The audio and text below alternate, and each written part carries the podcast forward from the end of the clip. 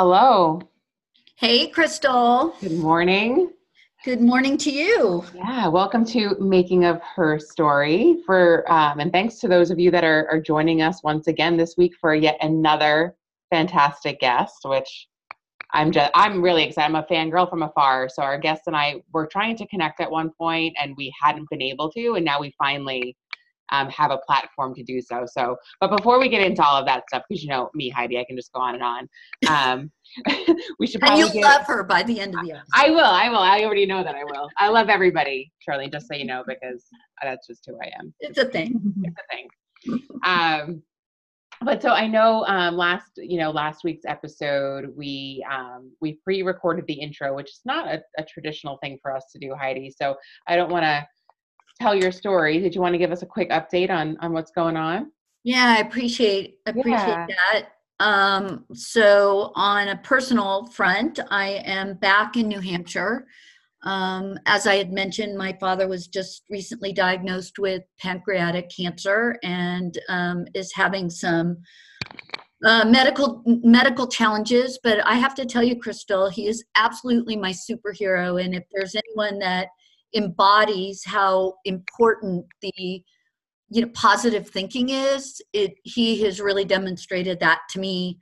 Uh, you know every day he says he's waking up and trying to find joy in in every day and in the moments throughout the day. He's still walking a half an hour every night and um, and so he you know he's got a great mental attitude. And i think you know with diagnosis such as this and this serious, I think having that strong mental uh, disposition is is half the battle, right? So oh, sure. Yeah, so he is really inspiring me and uh, putting me to shame with this power walking. Uh, um, but anyway, yeah. So so you know, just trying to move that and appreciate all of the support that I've gotten from our listeners and and Crystal and and just my tribe have been so incredibly uh, you know supportive of me. I i feel feel very blessed. So well you know it's it, you know your dad is i had the opportunity to meet him virtually last week which was awesome. Um, he fell in love with you by the way. Like, i love wow, him she,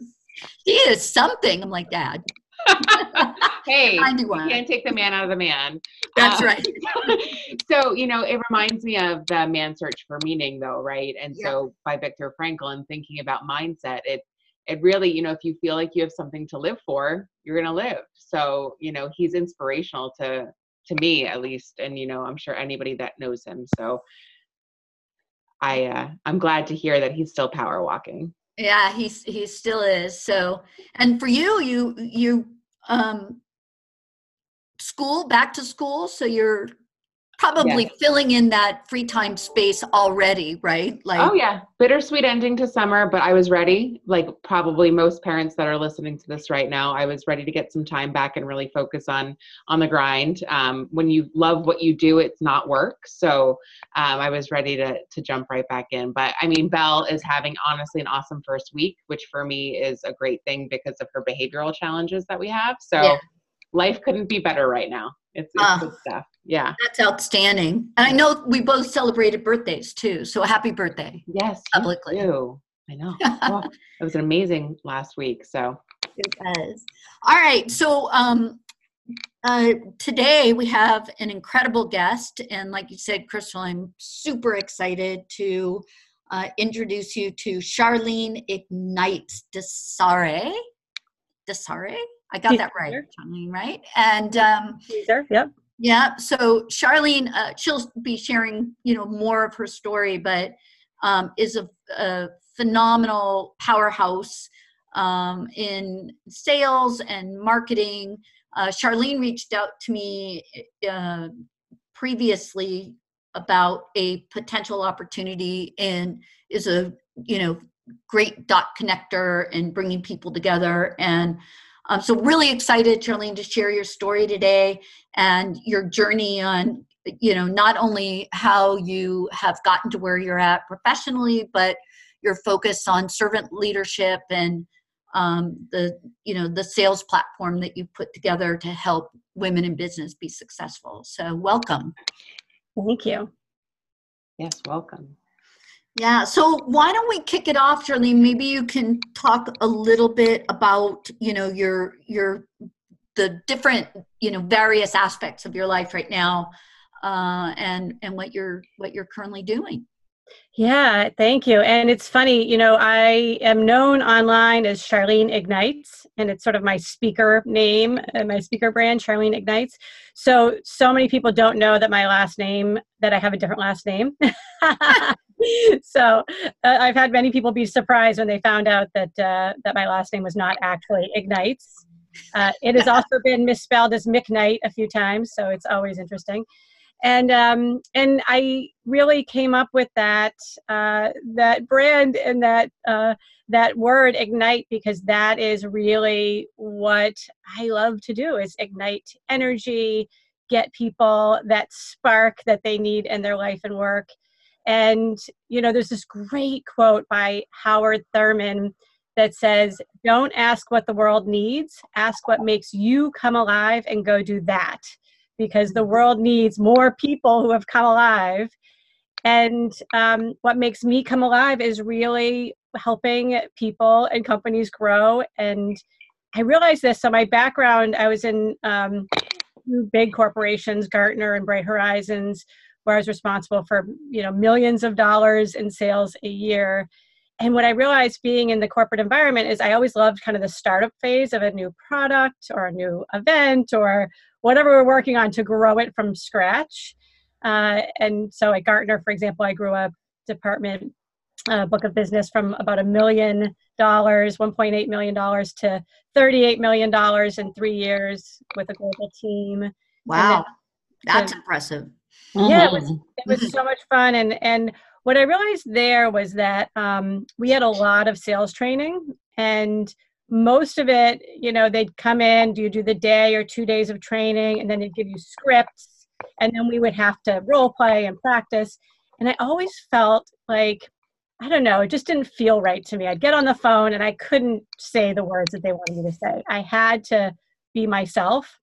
And I once had this boss who was listening to me on a call, and he actually came in my office and wrote on a big piece of paper, too jolly, be more serious. Oh. right. And so um, when I closed that deal, I framed it with his note, on the contract page, with his note on my on my wall, and and my message was just I have to be me and do it my way. And over the years with that company and then building other companies, I realized that I actually do have a system uh, that I follow. It's just not one that I'd ever been taught. I just sort of created it on my own. And it's really based on principles and being authentic and building relationships. So that's what I really love to do and teach other people how to do is just really enjoy sales, enjoy building things and and being yourself in the you know along the way. Yeah, and do you find, you know, in sales that if you're not being authentic that the customer sees through it they, yeah, I mean, of course they definitely do. But what happens is, and, and the process that I teach starts with mindset, and and it, what happens is we, especially women who are and women entrepreneurs who are helpers, and I I work a lot with people in wellness fields and and really generous. Um, uh, generous initiatives where they're really trying to help the world and make the world a better place but because of their kind hearts and their great intentions they they just really don't want to bother anyone or they don't want to be icky or you know they're so afraid of being inauthentic or so afraid of sounding um, too salesy or aggressive that they just don't do what they need to do to build their business. And they don't grow fast enough. They don't make enough money. And so what ends up happening is the world doesn't get all the good things that they have to offer. And um, so there is a balance. It's about being really authentic to yourself and really wanting to help people and remembering that they need you and you have to be professionally persistent in order to help them and in order to make the world a better place that that's uh that's such a great advice. That's awesome. Um I, i'm curious you know because we have a lot of entrepreneurs uh, who are our listeners. Could you talk a little bit about the moment when you made the jump from corporate America, from Gartner, where you know where you had a pretty high powered successful job into the world of entrepreneurism and how you move through that that fear. Because um, that's another thing that we find and that we hear a lot is you know the whole area of, of authenticity is always a big discussion point but also this whole concept of of fear stopping individuals from following their passion yeah. So, one interesting thing about fear, which might help too, is to know that fear is an adaptive behavior. We're only born with two fears. We're born with the fear of um, of falling, right, and the fear of loud, or fear of being dropped, actually, and the fear of loud noises. Um, and I know we talked about uh, the, the children earlier, you know, so the moms will recognize that, like, you know, response, right? And um, and then throughout our lives we learn how to be afraid of everything else. And it's so interesting you know when it's starting a business. So for me i actually went from you know i was i kind of went from the corporate world to what was a startup and ended up being also very corporate because of the way that it was funded and the way we built it. And really the shift for me that that pivot point if you will you know heidi i really gosh i resonate resonated so much when you were talking about your dad because for me that was my pivot point. Um, I was sitting in an implementation meeting, you know, when I was at, was actually when I was doing um, this sort of incubated startup at Bright Horizons, and we had our first million dollar client, which was just life changing for the business, uh, big deal.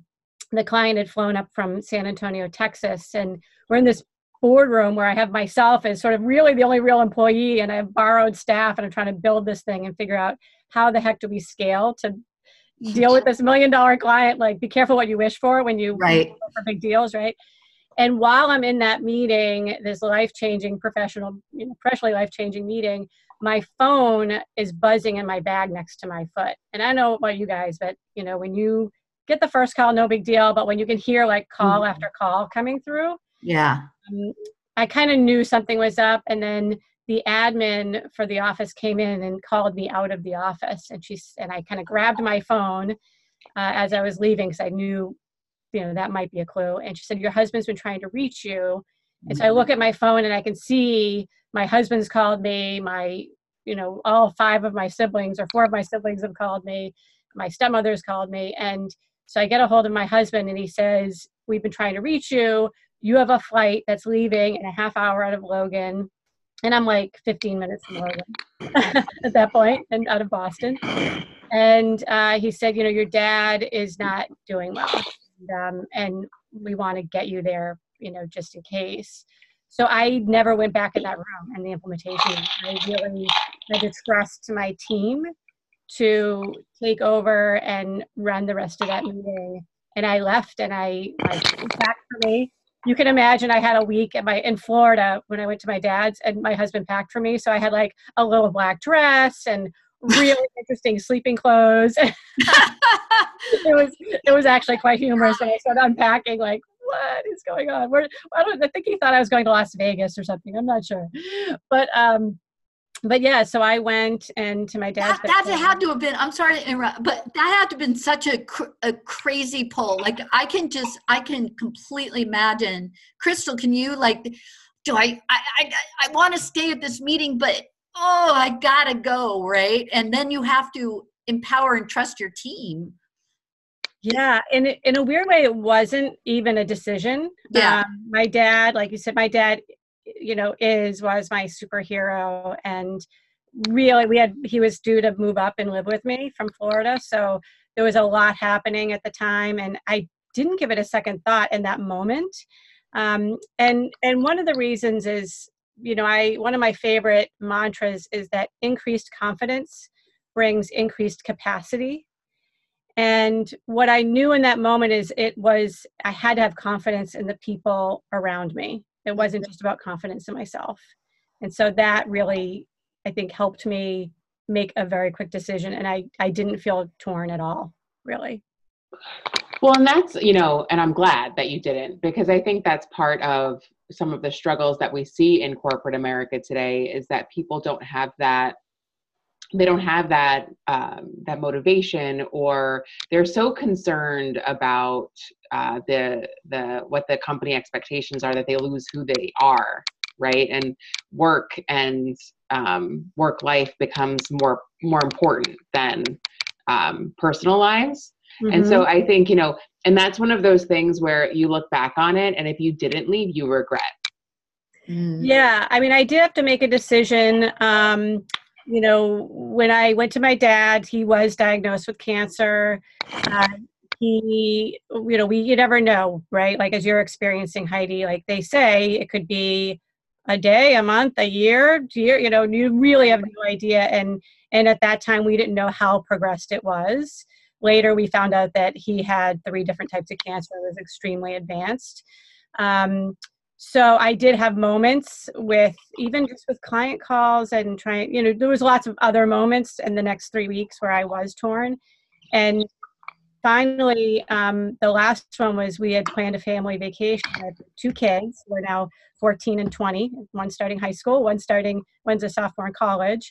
And at the time they were little this was a few years ago uh, actually gosh time flies this was 2010 um, but uh, you know, I had we had a family vacation planned, and I did go on the family vacation because my dad said, "Just go." He's like, I would feel guilty like taking that away. You need this time with your kids, you know. And my dad actually passed away the next day um, after oh, that. And in a weird way, I think he was waiting for me to leave.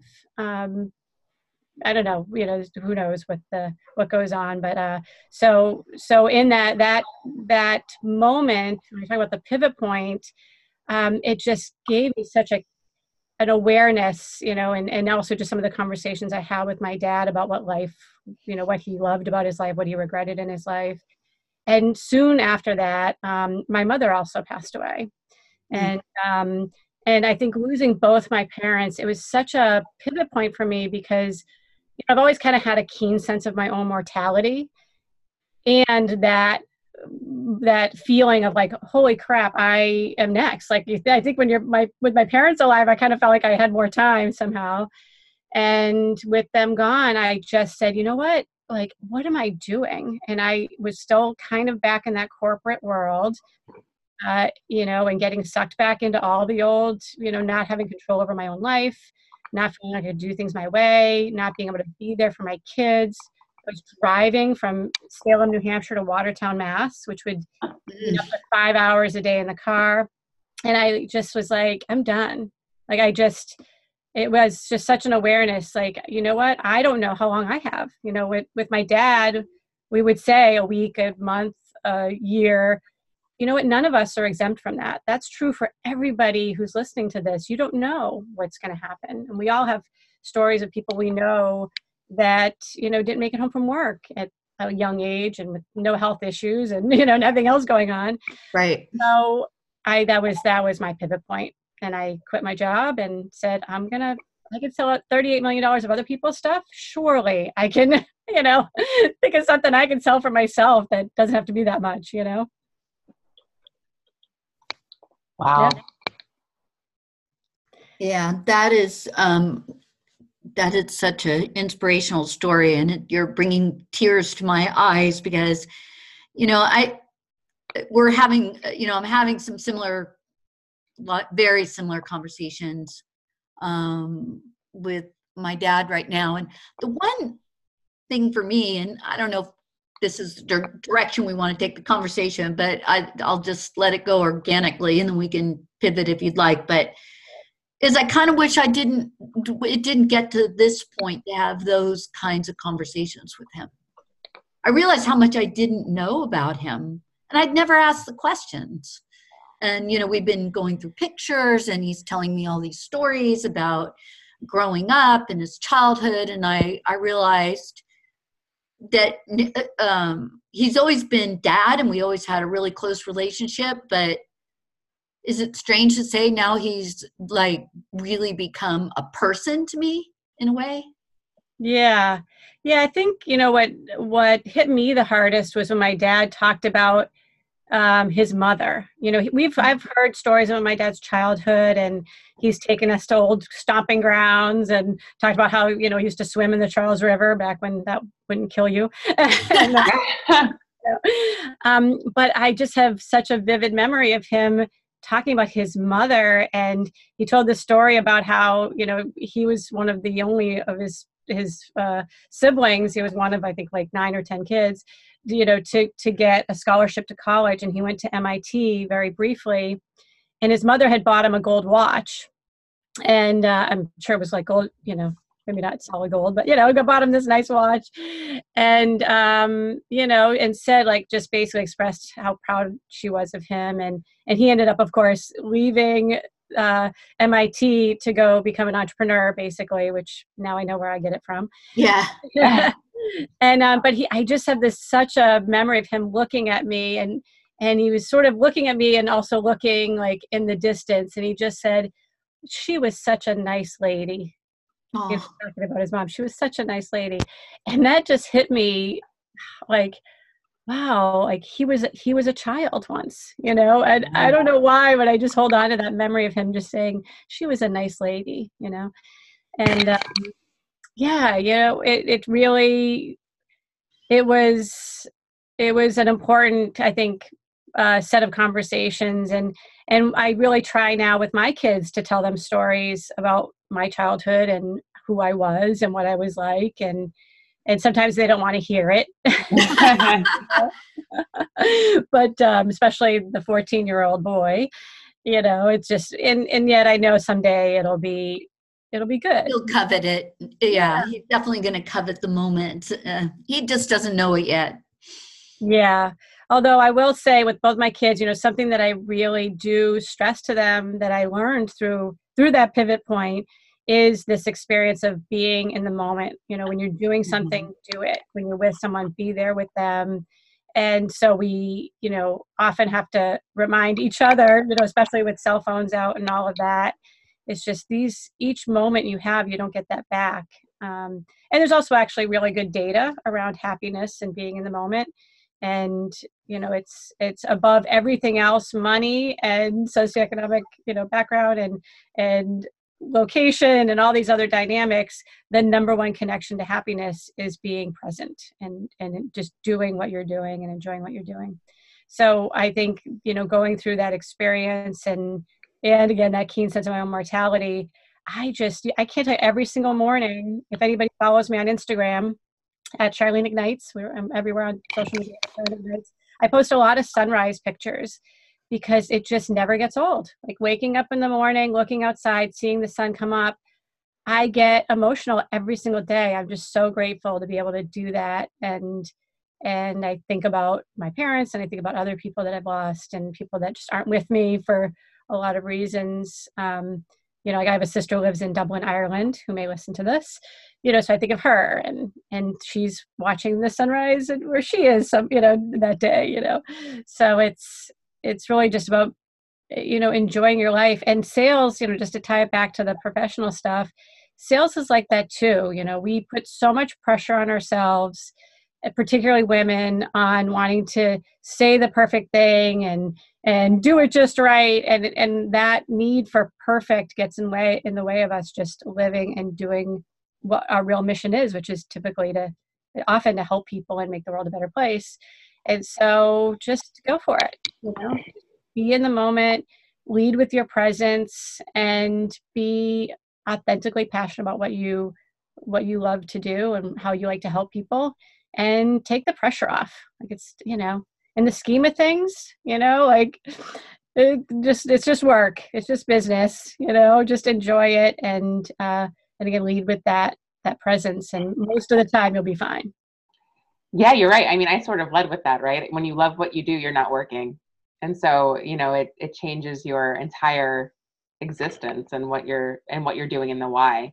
So we uh, we definitely speak the same language, Charlene, which I was I was told previously that that we would. But um, I'd be interested, and I know we don't have that much time left, and I think this is kind of a good segue. But you know, how do you help people overcome their self-imposed fears and expectations? Yeah, I mean, the first thing is just understanding, you know, where did they come from? You know, where did I learn this? When did it serve me? And just really acknowledging that it no longer serves you.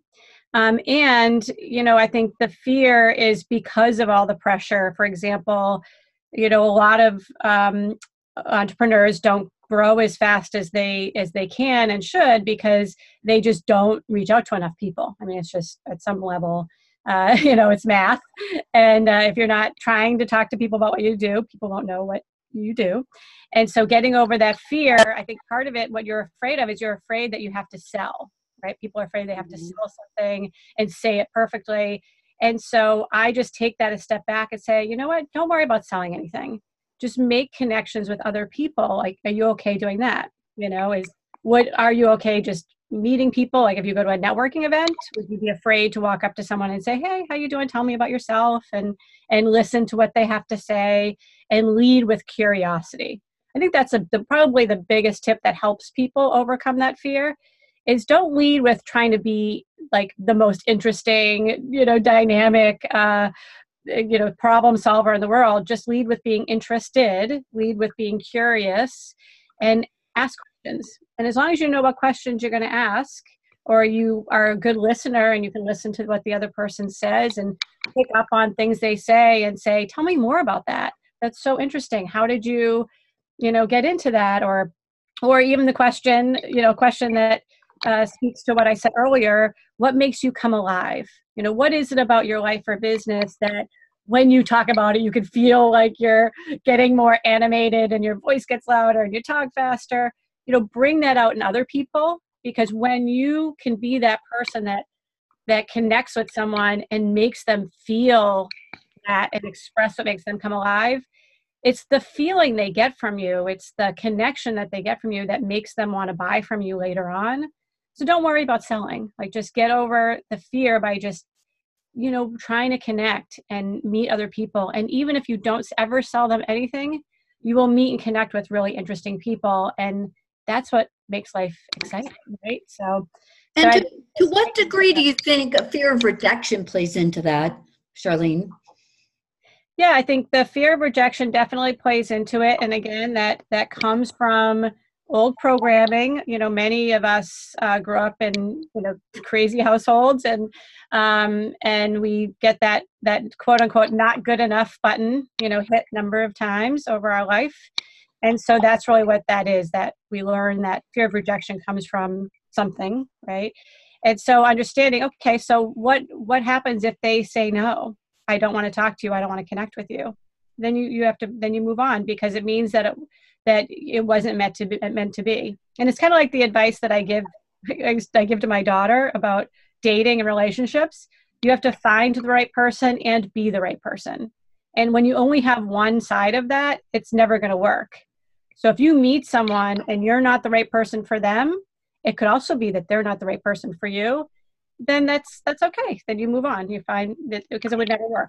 And so uh, I think just taking that and and the fear of rejection, the other piece of that, to my earlier point about increased confidence brings increased capacity.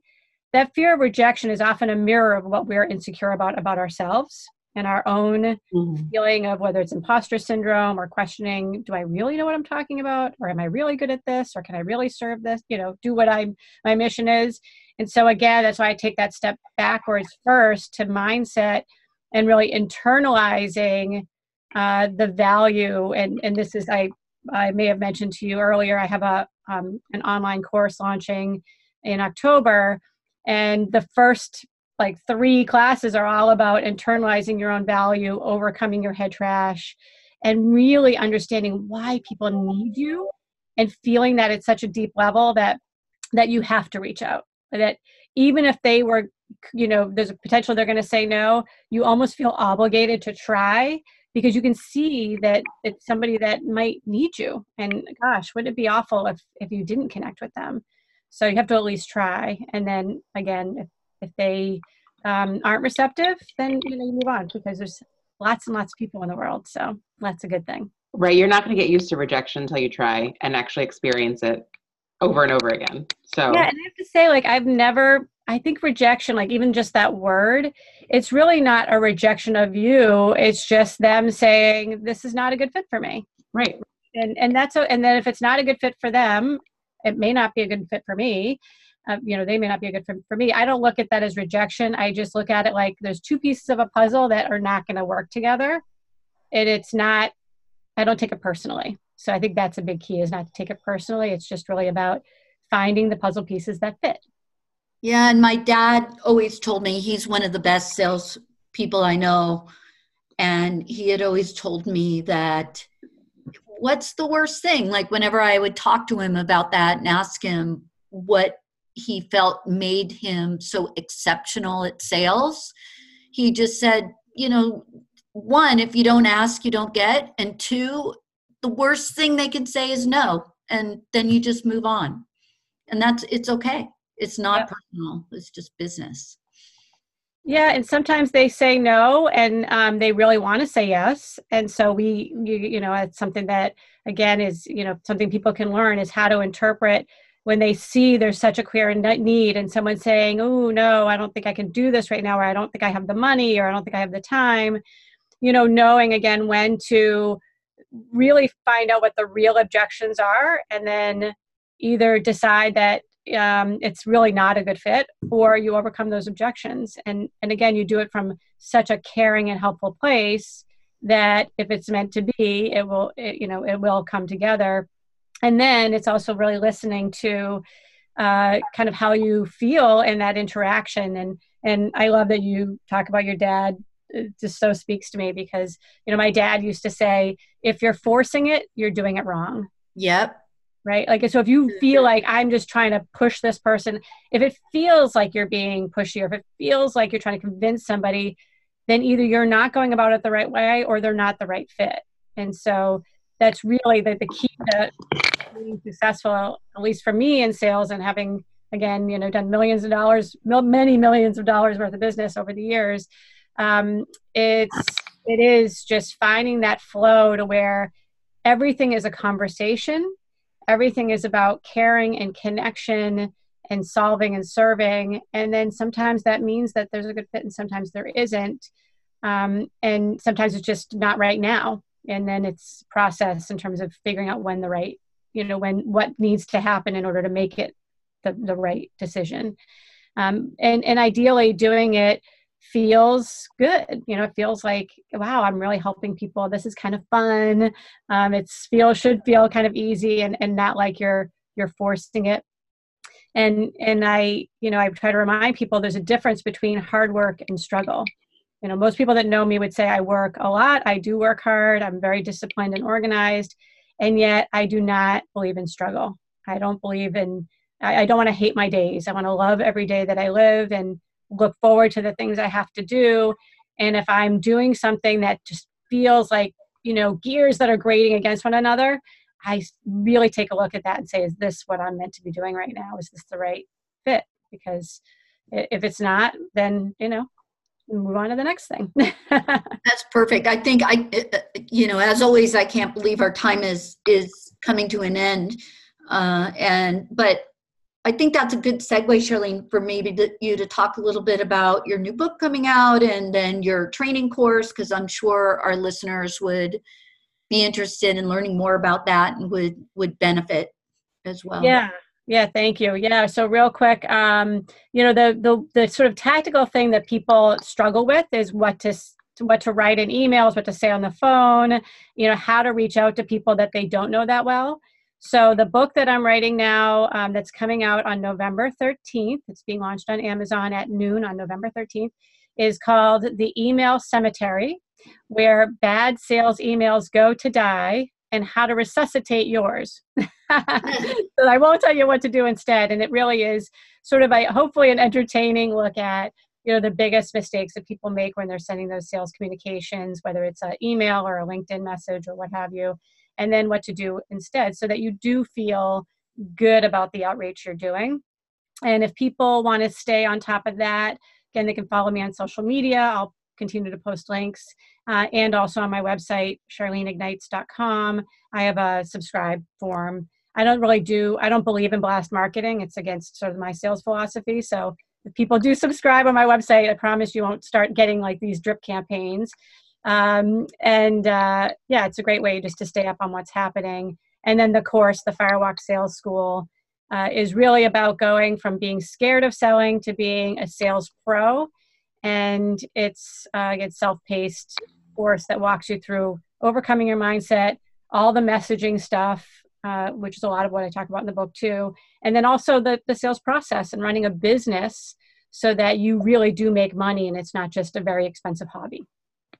That's outstanding. Thank you so much for joining us today, Charlene. Um, Crystal, you always do such a good wrap up. You want to wrap things up? Yeah, no, if you want to um, find us on Twitter or Instagram, you can find us at Of Her Story and Facebook Making of Her Story. So please follow us, nominate anyone to share.